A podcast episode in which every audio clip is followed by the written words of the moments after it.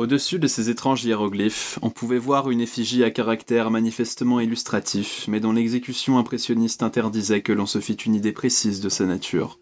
On aurait dit une sorte de monstre, ou de symbole représentant un monstre, d'une forme telle que seul un esprit malade avait pu la concevoir. Dire que mon imagination quelque peu débridée finit par y trouver tout à la fois la représentation d'une pieuvre, d'un dragon et d'une caricature d'être humain ne saurait pas trahir l'esprit de la chose. Une tête pulpeuse et tentaculaire surmontait un grotesque corps écailleux doté d'ailes rudimentaires, mais c'était surtout l'aspect général de la chose qui la rendait si effroyablement repoussante. À l'arrière-plan de l'effigie, on apercevait vaguement toutes sortes de monuments cyclopéens. C'est tiré de l'appel de Cthulhu de Lovecraft.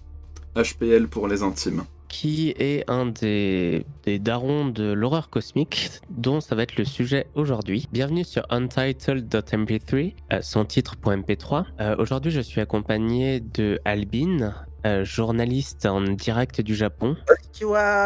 Et de Marc Angsho, auteur et blogueur extraordinaire. Bonsoir.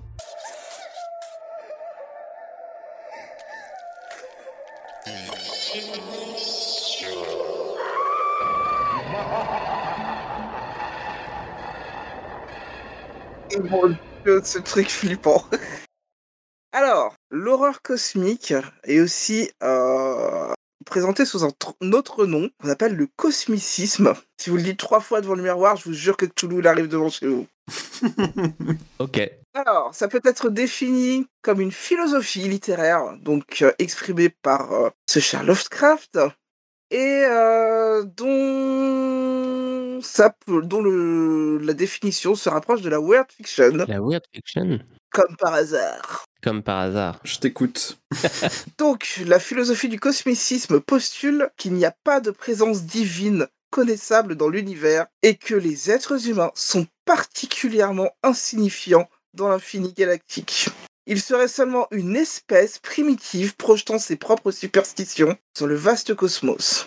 Elle suggère également que l'humanité serait constituée de créatures sommaires et insignifiantes au regard des luttes d'influence à l'échelle cosmique, ou des forces incommensurables, formes de vie quasi omnipotentes ou races très anciennes et très sages à la fois, et à la technologie très avancée, mèneraient une lutte dont la puissance, les enjeux et les forces dépassent notre entendement. Le thème le plus important du cosmicisme est sans doute l'insignifiance de l'humanité.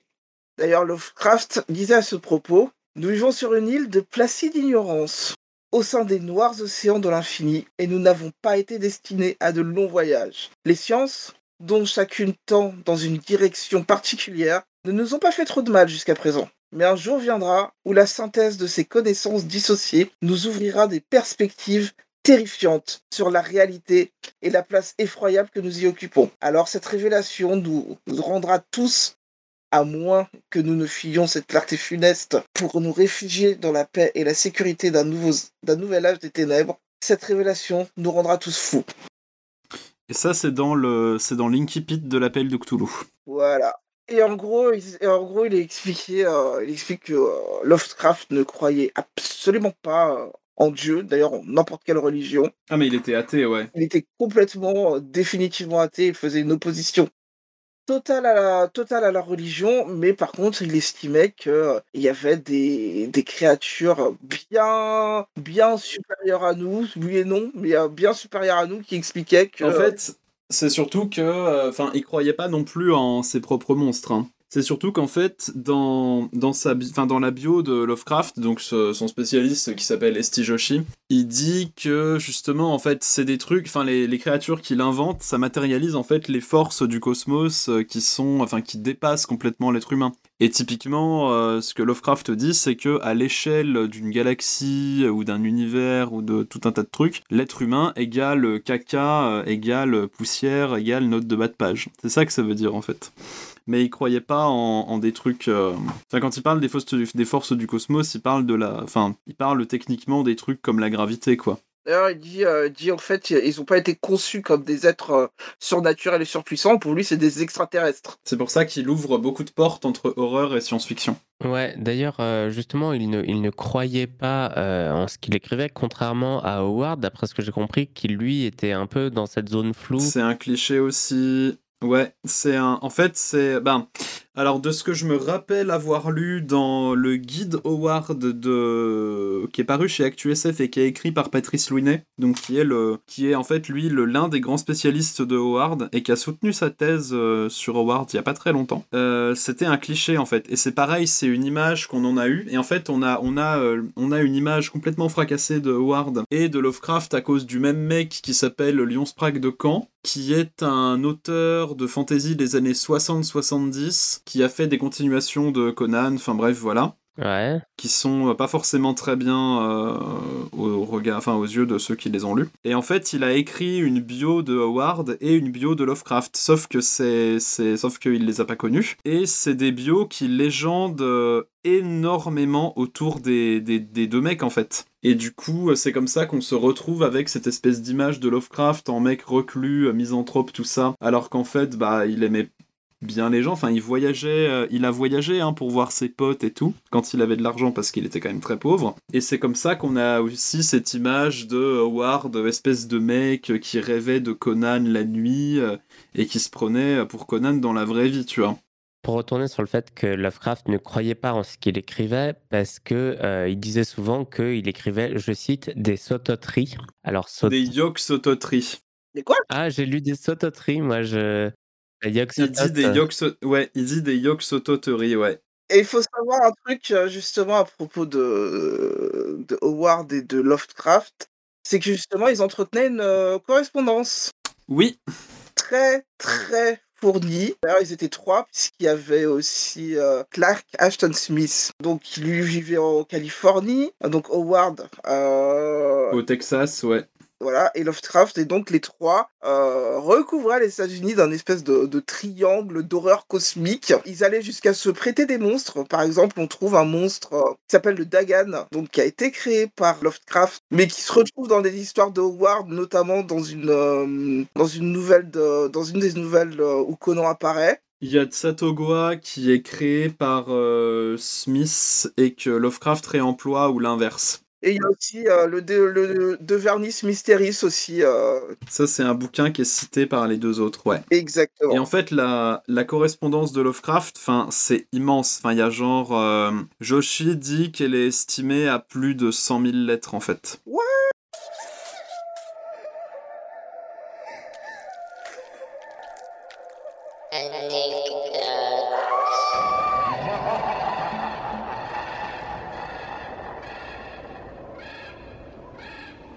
Ce truc va tellement me hanter quand ce podcast sera fini. Voilà. Donc, Marc, je t'en prie pour une anecdote sur l'horreur cosmique. J'imagine que tu en as beaucoup euh, en magasin. Ouais, alors j'en ai, euh, j'en ai une ou deux, enfin j'en ai, j'en ai surtout une en fait que je, j'ai cherché cet après-midi et je savais plus d'où elle venait et je l'ai retrouvée. Le 19 mai 1936, Lovecraft écrit à un de ses jeunes correspondants qui s'appelle James Blish, qui deviendra un auteur euh, de science-fiction assez connu dans les années 50-60, si je vous dis pas de bêtises. Et, euh, et en fait, apparemment, Blish lui avait envoyé euh, une lettre, j'allais dire un mail au secours. Il lui avait envoyé une lettre pour savoir si le Necronomicon existait vraiment. Et donc, Lovecraft lui répond à propos du Necronomicon, juste ciel, j'étais persuadé que vous saviez qu'il s'agissait d'un ouvrage purement imaginaire. L'annonce où vous l'avez lu qu'il était à vendre au prix de 1,45$ était une plaisanterie. Je ne sais pas qui l'a faite, mais je soupçonne le jeune Bloch. Et en fait, il soupçonnait Robert Bloch, qui avait vraisemblablement euh, fait la blague, en fait, de mettre un, un Necronomicon en vente. Et donc en fait, c'est assez rigolo parce que euh, maintenant on peut acheter le Necronomicon en librairie, ce qui est tout un programme quand même, parce que je rappelle que c'est un ouvrage de démonologie euh, qui permet d'invoquer des, cochonneries quoi. Mais en fait, du, vivant de Lovecraft, il y avait déjà euh, des blagues sur l'existence du Necronomicon, alors que lui disait mais mais non, euh, c'est des bêtises quoi. Mais ça le faisait rire. Ça le faisait vraiment rire. Bah, c'est c'est mignon quand même, parce que moi, je l'ai acheté du coup, le Necronomicon. J'ai acheté le Necronomicon Simon, dont je parlerai plus tard. Je crois que j'en ai un exemplaire aussi du Necronomicon. Vous, avez des problèmes à acheter, c'est pas vraiment. euh, imaginez une seule seconde que ce soit vrai. Alors, apparemment, justement, non, c'est pas possible. Parce que justement, euh, alors le Necronomicon Simon, donc je vais, je vais intervenir maintenant, c'est un peu une anecdote. hein. Euh, le, le Necronomicon Simon a été euh, publié par une librairie librairie ésotérique new-yorkaise qui s'appelle The Warlock Shop.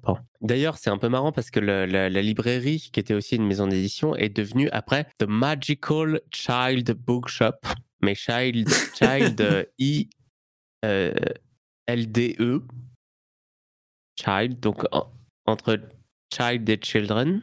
C'est bizarre. Et donc, euh, à la base, c'est juste euh, une soirée complètement arrosée où euh, des potes se sont dit Eh, si on faisait un Necronomicon pour le délire? Donc, ça, c'est la vraie histoire. Mais ils ont inventé une fausse histoire, comme quoi Simon, ce serait un évêque orthodoxe grec chargé des pauvres à New York, genre qui tenait des, hum, la soupe populaire, quoi, et qui aurait donné le manuscrit à- au Magical Child Bookshop parce que apparemment il leur faisait confiance qu'ils ne feraient pas ça.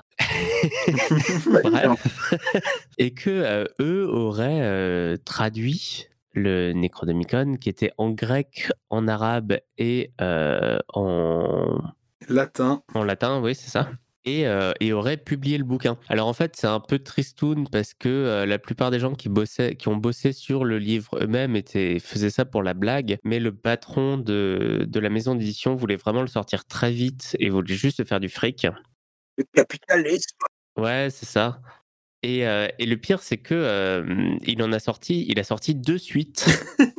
voilà, donc euh, le Necronomicon, le livre, euh, le, le grimoire secret pour euh, où il y en a qu'un au monde, ou alors euh, quelques-uns, mais c'est ultra rare. Et ben eux, ils l'ont publié en grande série et, et ils en ont fait des suites, genre The Necronomicon Spellbook qui est sorti en 87 et le Necronomicon Report en 81. Voilà. Voilà. Et dans la version euh, que moi j'ai, c'est un peu marrant. Alors, toute la première partie, c'est euh, l'histoire du livre lui-même. Hmm. Genre, euh, comment est-ce que euh, la maison d'édition s'est montée? Comment est-ce qu'ils ont fabriqué le livre? À qui ils ont demandé des, des ressources, etc. Et en fait, les gens qui l'ont écrit, euh, c'était des gens euh, qui voulaient faire une blague, mais c'était aussi des vrais euh, occultistes. Enfin, des vrais occultistes, entre guillemets. C'est-à-dire, c'est des gens qui, croyaient vraiment euh, aux forces euh, ténébreuses, on va dire, et qui ont truffé le bouquin d'erreurs, de leur point de vue, pour que euh, les gens puissent pas invoquer des démons dans leur salon juste pour le kiff. Et il y a une autre théorie qui dit que ce serait pas que pour ça, mais aussi pour reconnaître ceux qui trouvent les erreurs et qui leur écrivent pour voir qui sont les initiés. Voilà. ouais, mais Un bon plan deux en un, en fait. Hein. Ouais, ouais, ouais. Alors, à noter que ça, c'était pas du tout le, le projet de, de- du publisher. hein. Le publisher, il voulait juste se faire du pognon. Et d'ailleurs, les publications sont arrêtées à sa mort.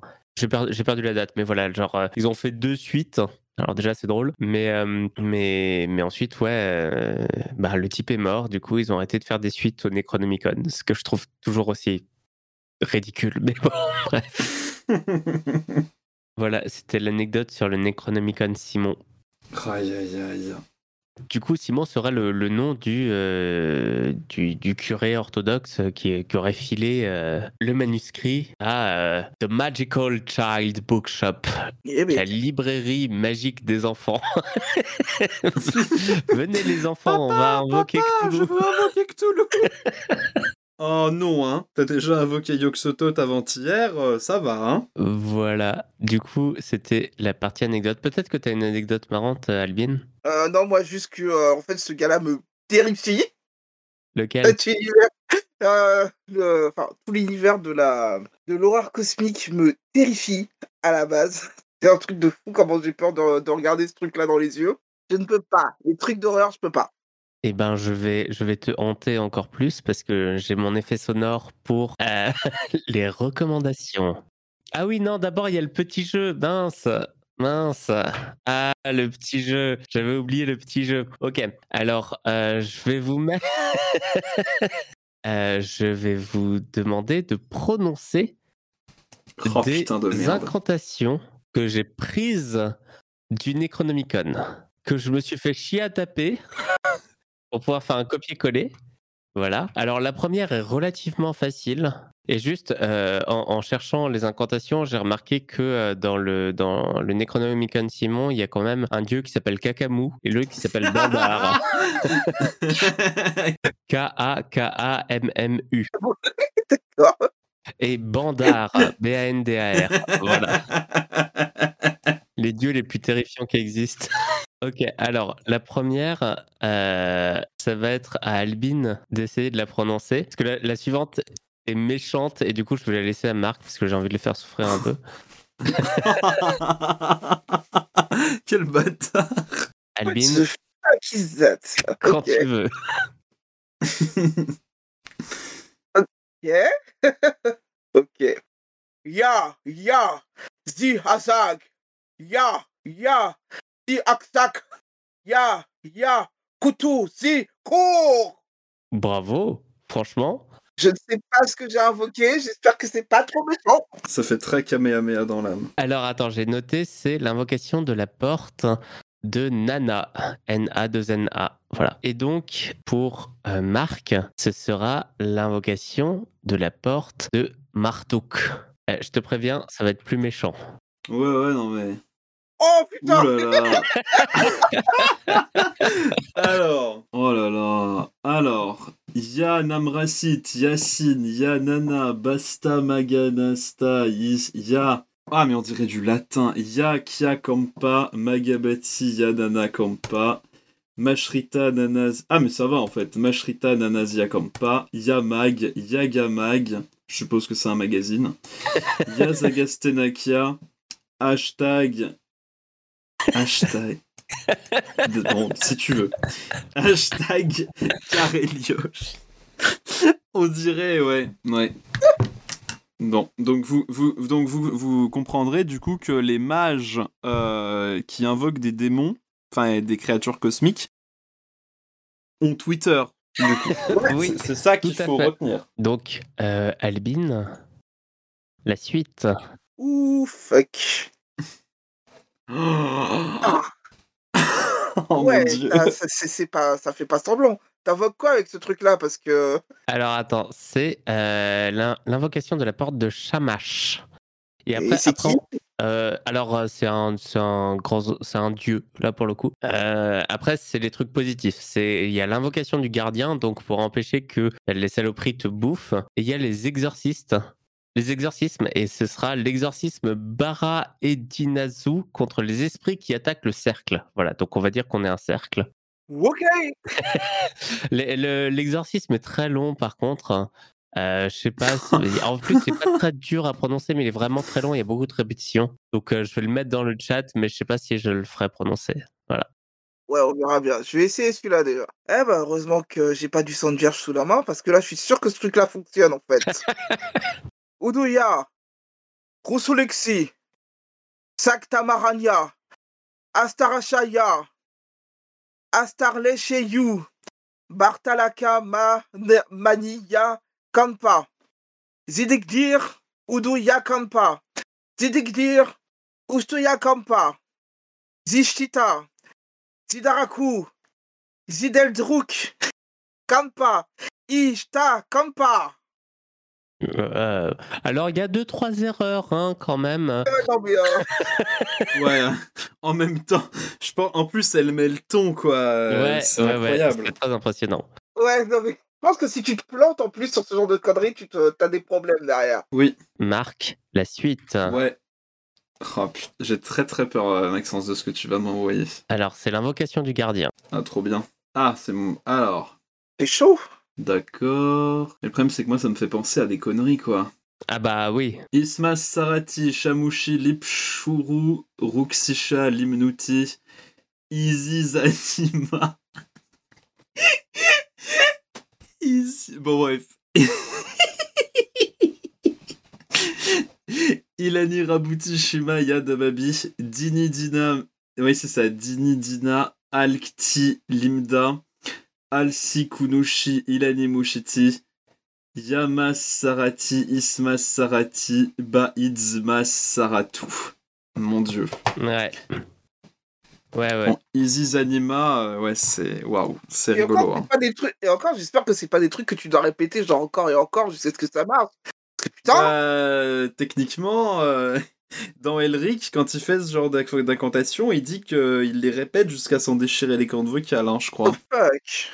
Celui-là, j'aimerais bien qu'on essaye tous de le prononcer, qui est dans les bouquins de Lovecraft. Voilà, et ceux-là sont vraiment durs à prononcer. On, on sent que c'est fait pour être prononcé avec une tentacule dans la bouche, quoi. Mais Waouh, non mais euh, ça, ça peut... Et ça veut dire dans sa demeure de relier la morte, Cthulhu attend en rêvant. C'est pas censé être, pro- c'est censé être prononcé par des humains, ça ou euh, Non, vraiment. justement, il a fait, il a fait exprès de faire en sorte que ça puisse pas être prononcé par des, par des gens humains. Mais on peut essayer. C'est le meilleur firewall qui soit, je crois. hein. qui commence euh, bah, je veux bien essayer. Hein. Vas-y, tente. Fnglui mglarfnas naf, pardon. Cthulhurie wignak nagl fnakn. Ftagn. Ouais. Eh, J'ai fait ce que j'ai pu. hein. Ah non, je te fais pas de reproche parce que je pense pas que je pourrais faire mieux. Ok, je tente, je vais essayer. Oui, Gnas, Vga, Gnyag, Tang. Ah, bah, laisse tomber. Tang. Tang. Oh god. C'est- Faut cracher en même temps, en fait. J'ai besoin de lingettes pour mon clavier parce que je crois que. Marc Bon, allez. Flunglui mlugnaf Cthulhu lié waga nagel ftagn. Ouais, oui, oui. Eh bah oui. Eh C'est bah oui, ça a été. Ça a été écrit par un anglais, donc on peut dire Nagel. Et ouais, mon pote. Ah, Ouais, ouais, ouais. Ouais, je, je, je trouve ça un peu facile, monsieur Anksho. Mais bon.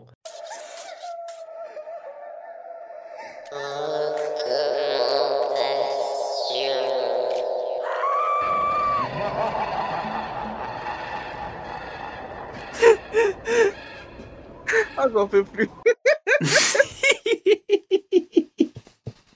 Alors, comme je vous ai dit, l'horreur, c'est pas trop mon délire. Cela dit, je connais un peu mes, euh, je connais un peu mes classiques. Euh, et ma recommandation, euh, ça c'est comme d'habitude, je vais vous recommander la lecture d'un manga, puisque il y a un mangaka qui s'appelle To, qui s'appelle Go Tanabe, euh, la légende raconte que euh, il a demandé à son, éditeur s'il y avait euh, à adapter une, histoire dont l'issue ne serait absolument pas positive.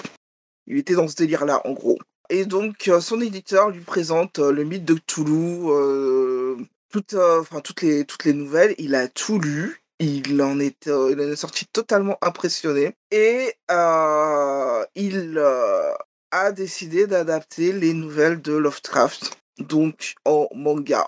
Euh, donc il en est sorti toute une série de toute une série. Je crois qu'il en a adapté 1, 2, 3, 4, 5, 6, euh, ouais, il en est pas loin d'une dizaine. Pour l'instant, il en a 8. Donc, il en a fait, il a fait Les Montagnes Hallucinées en deux tomes.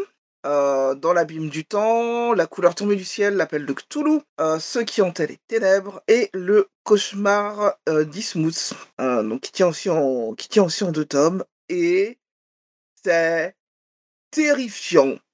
Et c'est super beau dedans. Si vous voyez ce qu'a fait Miura, donc l'auteur de Berserk, on est dans la même veine en termes graphiques. C'est une adaptation extrêmement fidèle des textes de Lovecraft. Donc il y a tout, il y a, y a l'horreur, il y a cette espèce de, de perdition poisseuse des, des, des humains qui sont là et qui devraient pas être là quand il y a des grands anciens qui traînent parce que ces, ces entités-là font pas attention et les humains quand ils les regardent, bah, ils, ils deviennent fous. Donc il y a, y a la folie, cette espèce d'angoisse, c'est euh, rempli de lignes, euh, de, le dessin est parfois très saturé, parfois presque euh, pre- presque limpide, euh, mais c'est toujours à regarder. C'est toujours dérangeant en fait. T'es pas bien, tu tu t'analyses le dessin parce que il y a beaucoup de choses à regarder sur ces planches. Généralement, les planches sont, sont assez, assez grandes et assez détaillées. Tu te perds à regarder dans les planches, mais plus tu te perds à regarder dans ces planches, plus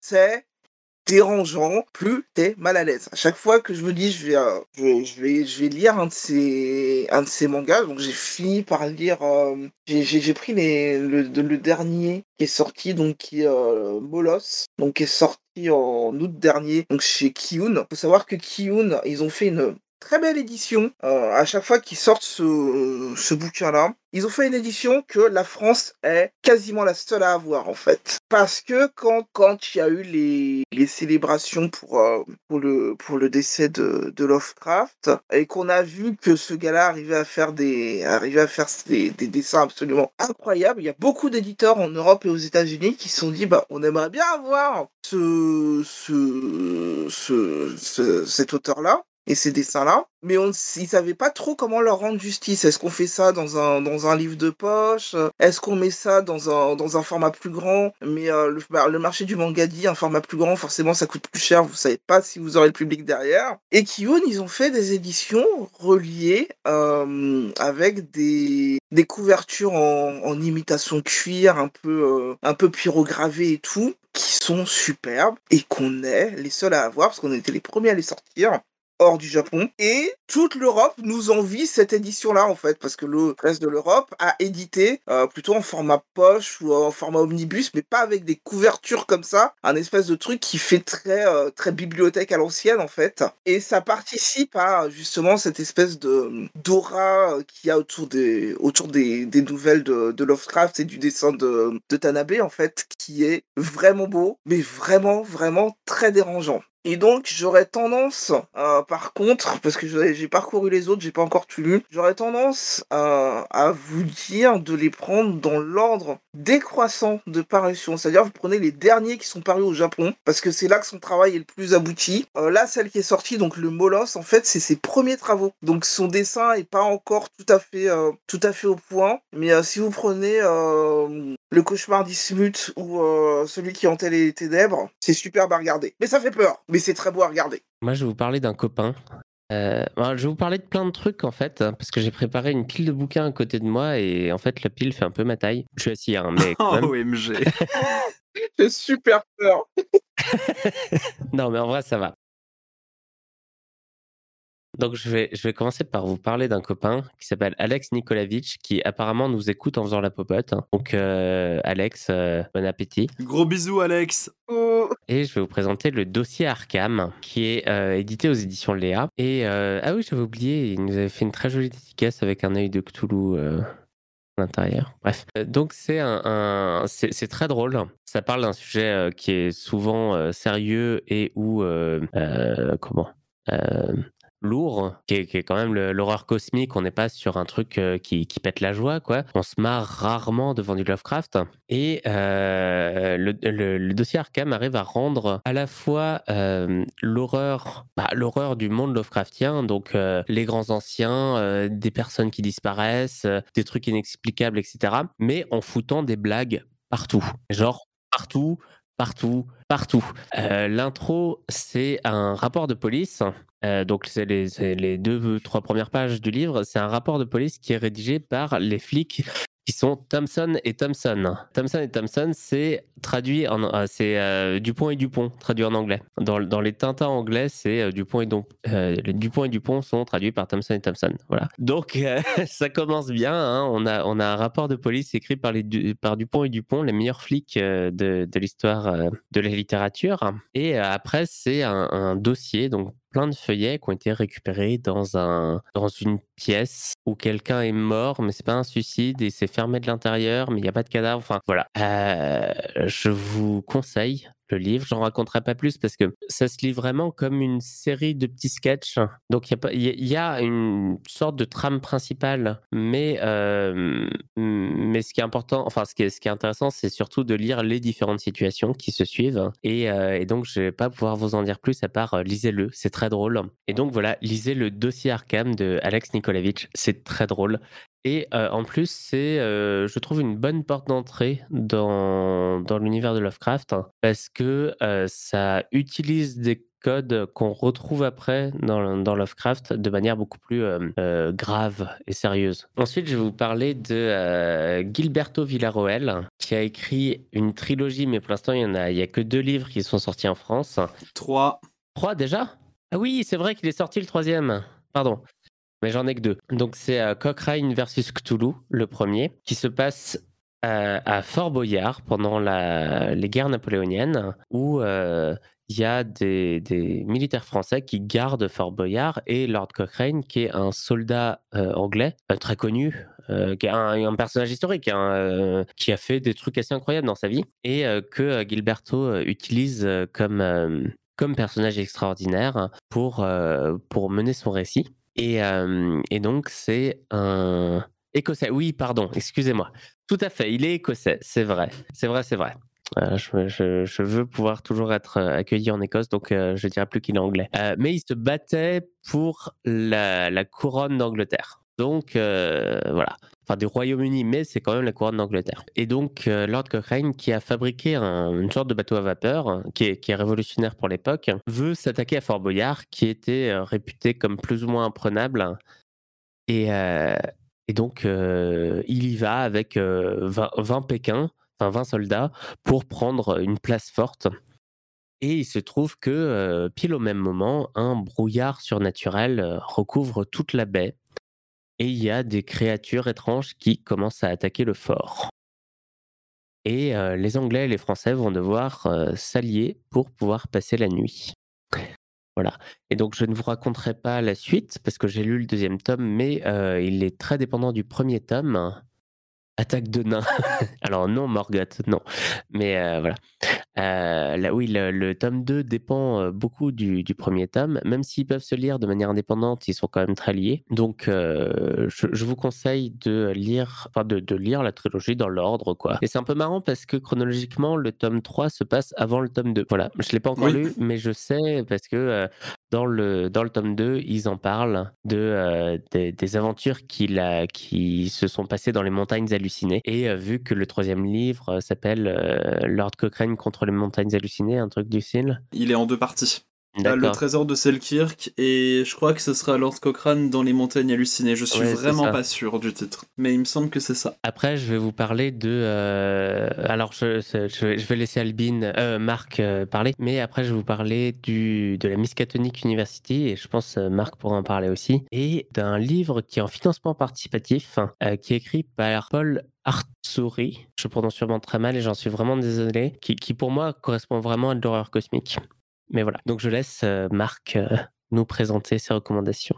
Bah en fait, le bouquin de Paul Artsouris, du coup, parce que moi, j'ai, regardé, euh, j'ai regardé la page du crowdfunding parce que j'avais vu des, j'avais vu des visuels et j'ai lu en fait le truc, ce qu'ils ont mis sur Ulule en fait. Et oui, c'est complètement de l'horreur cosmique, enfin c'est complètement de la weird fiction et, euh, et c'est, enfin ça a l'air ultra chouette comme projet. Donc si vous pouvez le backer, euh, s'il vous plaît, faites-le parce que en plus Paul c'est quelqu'un de vraiment euh, très très chouette. Enfin avec Mana et Plasma on le connaît assez bien. Donc gros big up à lui et gros bisous. Et si tu nous écoutes, je te rappelle que la porte du podcast est toujours ouverte. Ensuite, qu'est-ce que je vais vous recommander? Alors Maxence a fait une remarque pendant qu'on préparait l'émission où il disait euh, mais c'est vraiment terrible parce que en fait euh, j'ai beau chercher euh, tout un tas de choses sur la weird fiction sur l'horreur cosmique et je ne trouve pas d'autrices et en fait des autrices de weird fiction et d'horreur cosmique il y en a il y en a toujours eu que ce soit à l'époque de Lovecraft ou que ce soit aujourd'hui là maintenant tout de suite. Avec évidemment tout ce qu'il y a entre les deux c'est-à-dire le Moyen Âge l'époque où il n'y avait pas internet enfin voilà bon. Et, et donc du coup, parmi les contemporaines de Lovecraft, on peut citer euh, Catherine Lucille Moore, avec qui en fait Lovecraft a correspondu et qui a écrit euh, une nouvelle qui est, euh, enfin, c'est plutôt une novella d'ailleurs qu'une nouvelle, qui est ultra bien. Cette nouvelle-là, elle s'appelle Chamblot et euh, alors, elle est disponible euh, dans, un recueil qui s'appelle Les Aventures de Northwest Smith. Normalement, c'est dispo aux éditions Folio SF. Et c'est dans, une c'est dans une traduction qui a été révisée par rapport à la traduction originale qui était parue dans les années 70-80. Donc, euh, normalement, la trad est vraiment bien. Et en fait, Chamblot, ça raconte l'histoire d'un aventurier de l'espace, donc qui s'appelle Northwest Smith, qui est, alors c'est de la SF des années 30, donc c'est très cliché, hein, c'est un mec euh, très virilo, virilax, euh, qui, est, euh, qui est trop fort, trop beau, mais encore que, il compte plus sur sa raison que sur ses muscles, puisque c'est un personnage qui est plutôt roublard en fait. Et il fait la rencontre d'une créature qui s'appelle la Chamblot, qui est une sorte de méduse cosmique et euh, enfin de Méduse, pas la pieuvre, hein, Méduse, la meuf de la mythologie grecque, celle qui a des serpents à la place des cheveux.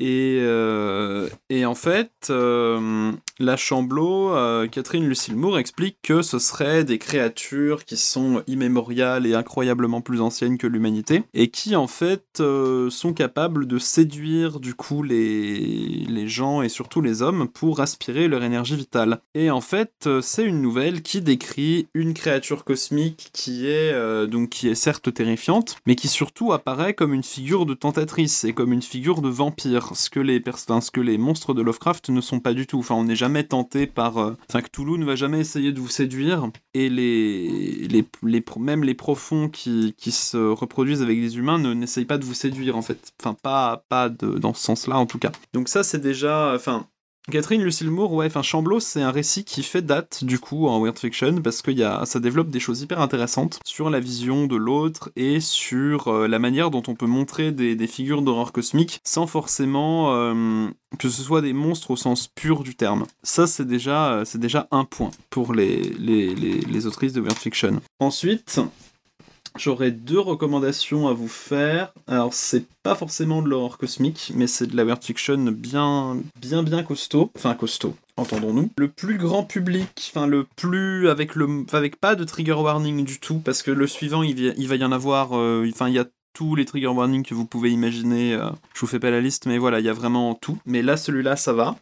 C'est les employés de Olga Raon, qui est une autrice euh, danoise, si je vous dis pas de bêtises. Ça, c'est disponible chez. Enfin, c'était paru chez La Peuplade à l'origine, et c'est dispo en poche chez Pocket depuis l'an dernier. Euh, les employés, ça raconte l'histoire d'un vaisseau spatial où vous avez des gens qui sont plus ou moins des humains qui sont surtout post-humains en fait, puisqu'ils ont des parties mécaniques, ils ont des parties euh, biologiques reconfigurées, tout ça. Et en fait, le roman est constitué de plusieurs dépositions, plusieurs dizaines de dépositions des, des passagers du vaisseau et de l'équipage du vaisseau. Et ça vous fait des chapitres qui sont assez courts en fait, qui sont, bah, qui sont très courts d'ailleurs, enfin qui sont soit courts, soit très courts. Et ça vous raconte la vie à l'intérieur du vaisseau. Et ça vous permet de vous rendre compte des dynamiques sociales à l'intérieur du vaisseau, c'est-à-dire qu'il y, a des, y a des personnages qui sont plus ou moins humains, qui contrôlent les personnages qui sont moins humains qu'eux. Et, euh, et donc bon, ça vous permet de, ça permet d'aborder tout un tas de, de thématiques sociales intéressantes. Et surtout euh, les ça vous montre aussi enfin les descriptions sont pas dans sont pas dans l'ordre chronologique. Donc ça veut dire que le roman s'amuse à vous donner des discours euh, dont il vous donne pas les émetteurs c'est-à-dire que vous n'avez pas particulièrement le nom de qui parle et il joue avec la chronologie, donc il joue en fait avec euh, votre capacité euh, à appréhender euh, les événements. Donc en fait, c'est un roman qui va pas forcément vous prendre par la main, mais qui va quand même être très chouette à découvrir parce que c'est une expérience de de l'autre, enfin de de de de Weird Fiction dans l'espace et de l'altérisation dans l'espace en fait. Donc c'est un très beau roman et il y, a des, y a des passages qui sont très qui sont vachement bien. Je saurais pas vous dire si c'est bien traduit parce que je ne parle pas du tout le danois, mais euh, c'est très très beau. Enfin c'est un très beau bouquin. La deuxième chose dont je voudrais vous parler, qui vient aussi d'une autrice, mais là du coup je, le répète, c'est vous avez littéralement tous les trigger warnings de la, planète, donc c'est vraiment ayez-en conscience. Moi j'en avais pas conscience et ça a piqué euh, quand même pas mal. Euh, mais bon, tant pis. C'est euh, Fournaise, enfin c'est le recueil de nouvelles qui s'appelle Fournaise d'une autrice américaine qui s'appelle Livia Lewellyn. C'est paru chez Dystopia l'an dernier, si je vous dis pas de bêtises. Et euh, c'est un recueil de nouvelles de weird fiction et vous avez de l'horreur cosmique dedans. Euh, vous avez deux nouvelles d'horreur cosmique au sens strict dedans et justement c'est les, les pires nouvelles du, du, recueil. Donc ça tombe bien, c'est celle où il y a pratiquement le plus de trigger warning. Euh, Livia Lewellyn en fait c'est une autrice contemporaine. Olga Raun aussi, hein, je l'ai pas dit mais c'est deux autrices contemporaines qui sont encore vivantes. Et, Et en fait, euh, c'est une autrice d'horreur, Livia Lewellyn, et d'horreur euh, costaud, autant psychologiquement que physiquement. Et là, les deux nouvelles qui sont présentes dans, Fournaise et qui sont de, qui sont de l'horreur cosmique. La première s'appelle Aloctone, je vérifie juste que c'est celle-là. Oui, c'est celle-là. Donc Anoctone, enfin Aloctone, pardon, et la deuxième c'est Et l'amour n'aura point d'empire. Alors Aloctone, ça vous raconte l'histoire d'une dame qui s'appelle Ruth,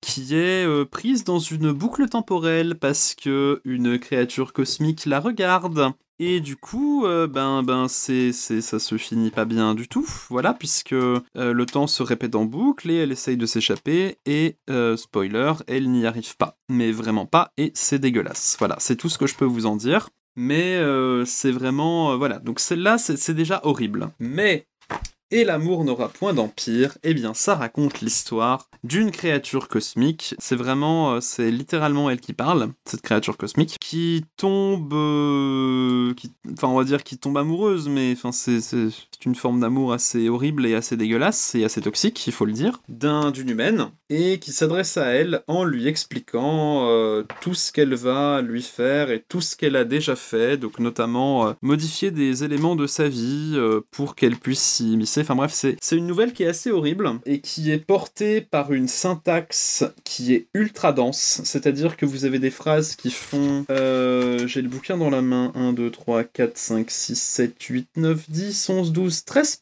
qui font 13 lignes. Donc c'est des phrases qui sont denses, qui sont énormes et qui sont, chargées vraiment en trucs atroces. Euh, donc euh, il faut. Enfin, de manière générale, pour lire le recueil, il faut, il faut vraiment être bien accroché. Et pour lire ces nouvelles-là, il faut être bien, bien accroché. Voilà. Donc du coup, euh, voilà, il y a des autrices qui font de la weird fiction. En France, il y a aussi Sabrina Calvo qui en fait. Il y a Mélanie Fazi. Euh, Catherine Dufour a dû en faire une ou deux, je crois. Ça reste à examiner. Donc oui, ça existe. Vraiment, euh, vraiment, ça existe. Et enfin, foncez parce qu'elles font font un travail qui est incroyable et euh, il faut bien ça pour euh, compenser euh, toutes les conneries racistes que Lovecraft a écrites pendant sa vie. Voilà. Ok, ben très bien. je sais pas si je le lirai, hein, en toute honnêteté. j'ai, j'ai un peu de mal avec, on va dire, la, la violence gratuite. Ouais, enfin, c'est pas gratuit, gratuit mais c'est c'est dur à lire. Enfin vraiment, euh, je, enfin je, je, me rappelle que quand je l'ai lu, j'étais j'étais très très mal. Enfin c'était vraiment. Euh, alors c'est magnifique. Hein. Enfin c'est magnifique. C'est magnifiquement écrit. Enfin c'est monstrueux euh, le style d'Olivier Llewellyn. Et je je, je suis incroyablement admiratif. Je rêve d'écrire comme ça. Mais ouais, c'est vraiment c'est vraiment pas à mettre entre toutes les mains. Enfin vraiment, il faut vraiment que vous ayez conscience de ce que vous lisez si, si vous lisez Olivier Llewellyn. Je... Je, pense que je passe mon tour quand même. Ouais, je passe mon tour aussi parce que. Oh la vache. Je veux dormir la nuit. Et je vais laisser Marc euh, parler de la Miskatonic University. Ah oui, c'est moi qui en parle, d'accord. Bon, bah, je, peux, présenter rapidement. Hein. C'est une association de, l'Est de la France, qui a pour but de euh, diffuser la hum, littérature de Lovecraft en France et euh, l'horreur cosmique de manière générale, et euh, qui, fait, qui publie sur son site des interviews d'experts du domaine ou d'auteurs dans le, dans le genre, et qui tous les ans organise un, un festival qui s'appelle la Miskatonic le campus Miskatonic. Le, campus Miskatonic, c'est ça. Et c'est très très chouette. J'ai pour l'instant pas eu l'occasion d'y aller, mais euh, de ce qu'on m'en a dit, c'était vraiment très chouette. C'est un petit festoche, très sympa. Et c'est à Verdun. C'est à Verdun, c'est vrai. Et j'ai euh, on voit l'endroit où c'est euh, sur leur site, et c'est dans un espèce de, grande maison slash manoir. Ça, ça a l'air très in situ comme, euh, festoche, euh, ça a l'air très chouette. Maintenant, je vous propose qu'on découvre tous ensemble le financement participatif parce que je n'ai pas encore ouvert la page Ulule, je me suis gardé euh, ah, je, me suis empêché de me spoiler pour ce live-là. Alors, il y a, y, a une petite vidéo et euh, je sais que c'est qui veut la voix. C'est C'est toi la radio, qui a un, un, compte Twitch qui est très cool. Si vous voulez euh, entendre parler d'art avec les artistes qui sont invités, c'est là-bas qu'il faut aller. J'entends leur voix. Elles me suivent. Elles me parlent. Voilà longtemps que mon voyage a commencé. je vogue à la rencontre d'êtres fabuleux. Certains d'entre eux se terrent dans de noires profondeurs et ne se montrent qu'à ceux qui savent regarder. D'autres vivent pour la haine, la destruction, le trépas, couvrant de leurs longues ombres ceux que le destin a abandonnés. Je ne peux ignorer leurs appels sublimes, leurs chants monstrueux.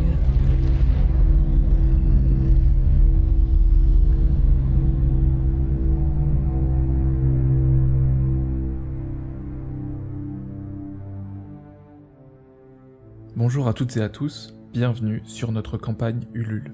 Nous sommes fiers d'enfin pouvoir vous présenter Le Chant des Monstres, un roman d'environ 500 pages avec plus de 30 illustrations sur lequel nous travaillons ensemble depuis plus de 10 mois, Tom Cusor et moi-même, Paul Arthurie. L'histoire du Chant des Monstres se déroule dans un monde peuplé de mystérieux, un monde dans lequel se cachent encore des créatures secrètes, des esprits ancestraux et des divinités déchues. Dans cette histoire, nous suivons la trajectoire de deux figures énigmatiques le tératologue impérial, une âme solitaire qui ose s'aventurer là où nul autre ne va pour étudier, observer et comprendre les êtres les plus mystérieux de ce monde, et le lancier vert à l'oryx doré, un homme ombrageux qui n'a aucun scrupule à traquer ceux que le reste du monde appelle monstres. Vous découvrirez dans ce livre les voyages de ces deux personnages et les étranges rencontres qu'ils firent au cours de sept histoires entremêlées, sept contes d'un empire oublié. Cela fait déjà quelques années que je rêve de développer un monde riche et complexe, oscillant entre fantasy et science-fiction. Un monde nourri au creuset de livres prodigieux, comme le cycle de terre-mer d'Ursula Le Guin, Dune de Frank Herbert, ou les jardins statuaires de Jacques Abeille, mais aussi à la vision de chefs-d'œuvre visuels comme Princesse Mononoke d'Ayao Miyazaki ou Stalker d'Andrei Tarkovsky. Je voulais créer une histoire qui parlerait de la relation de l'humain à la nature, du poids des rites et des traditions, mais aussi de la place de l'individu dans la communauté. De cette flamme créatrice, une première histoire est née, le tout début du chant des monstres. Mais ce n'était pas assez. Et très vite, d'autres récits ont fusé dans ce même univers. Bientôt, une trame globale les reliant tous s'est développée pour former une grande intrigue. C'est à ce moment que j'ai rencontré Tom et que j'ai découvert son travail à la sombre beauté. J'ai tout de suite été fasciné par la finesse de ses dessins, par ses monstres élégants et son style empli de clair-obscur. J'ai alors tout de suite senti que nos deux univers pourraient entrer en discussion et se sublimer l'un l'autre. Je lui ai proposé d'illustrer mes contes avec le plus de liberté possible. Il a accepté. Vous pourrez découvrir l'univers de ce roman au gré d'illustrations que j'ai réalisées en noir et blanc. En lisant les écrits de Paul, j'ai tout de suite été transporté, et des images me sont venues en tête tout au long de ses récits. J'ai été touché par la poésie de ses nouvelles et par la face sombre qu'elle cachait. J'ai alors fait tout mon possible pour donner à cet univers l'apparence mystérieuse que ses paysages et ses protagonistes méritaient. Au lancement de cette campagne participative, il était important pour nous d'avoir effectué au moins 70% du travail à faire, pour pouvoir vous livrer dans les meilleures conditions possibles cet ouvrage dont nous rêvions. La plupart des histoires qui le composent sont déjà écrites et illustrées. Reste le travail d'édition, de correction des textes la mise en page et l'impression grâce à une fine équipe de fabuleuses personnes qui ont toutes travaillé dans l'édition. Ainsi, si cette campagne est financée, ce livre vous sera expédié en juin 2023. Nous espérons que cette aventure vous séduira et que vous choisirez de sauter le pas. Nous rejoignons ainsi au cœur de ces étranges profondeurs. En vrai, je trouve ça assez impressionnant. J'aime beaucoup les dessins. Les dessins sont ouf, ouais. Ouais, ouais, ouais. Je suis, euh, du coup, je suis un peu, je reste un peu sur ma fin parce qu'il il, a juste présenté les personnages et pas tant la trame, même si d'après ce que j'ai compris, c'est plusieurs petites histoires. Euh, ouais.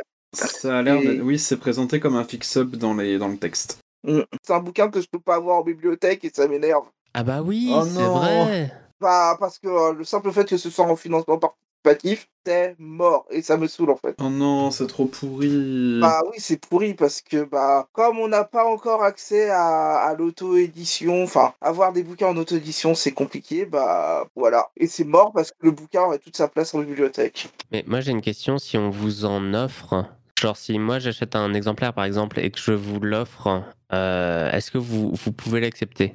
Légalement non. Ah, ok. Après je ne dirai rien.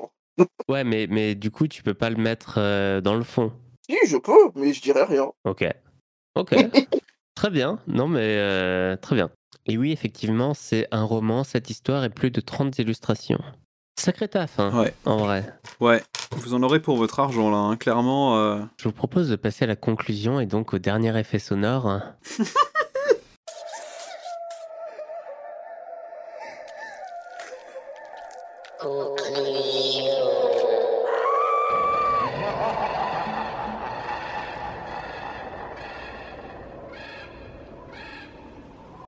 Eh bien, n'oubliez pas de trouver un titre à vos émissions. Sinon, les grands anciens vous surveillent. Oh. Ouais.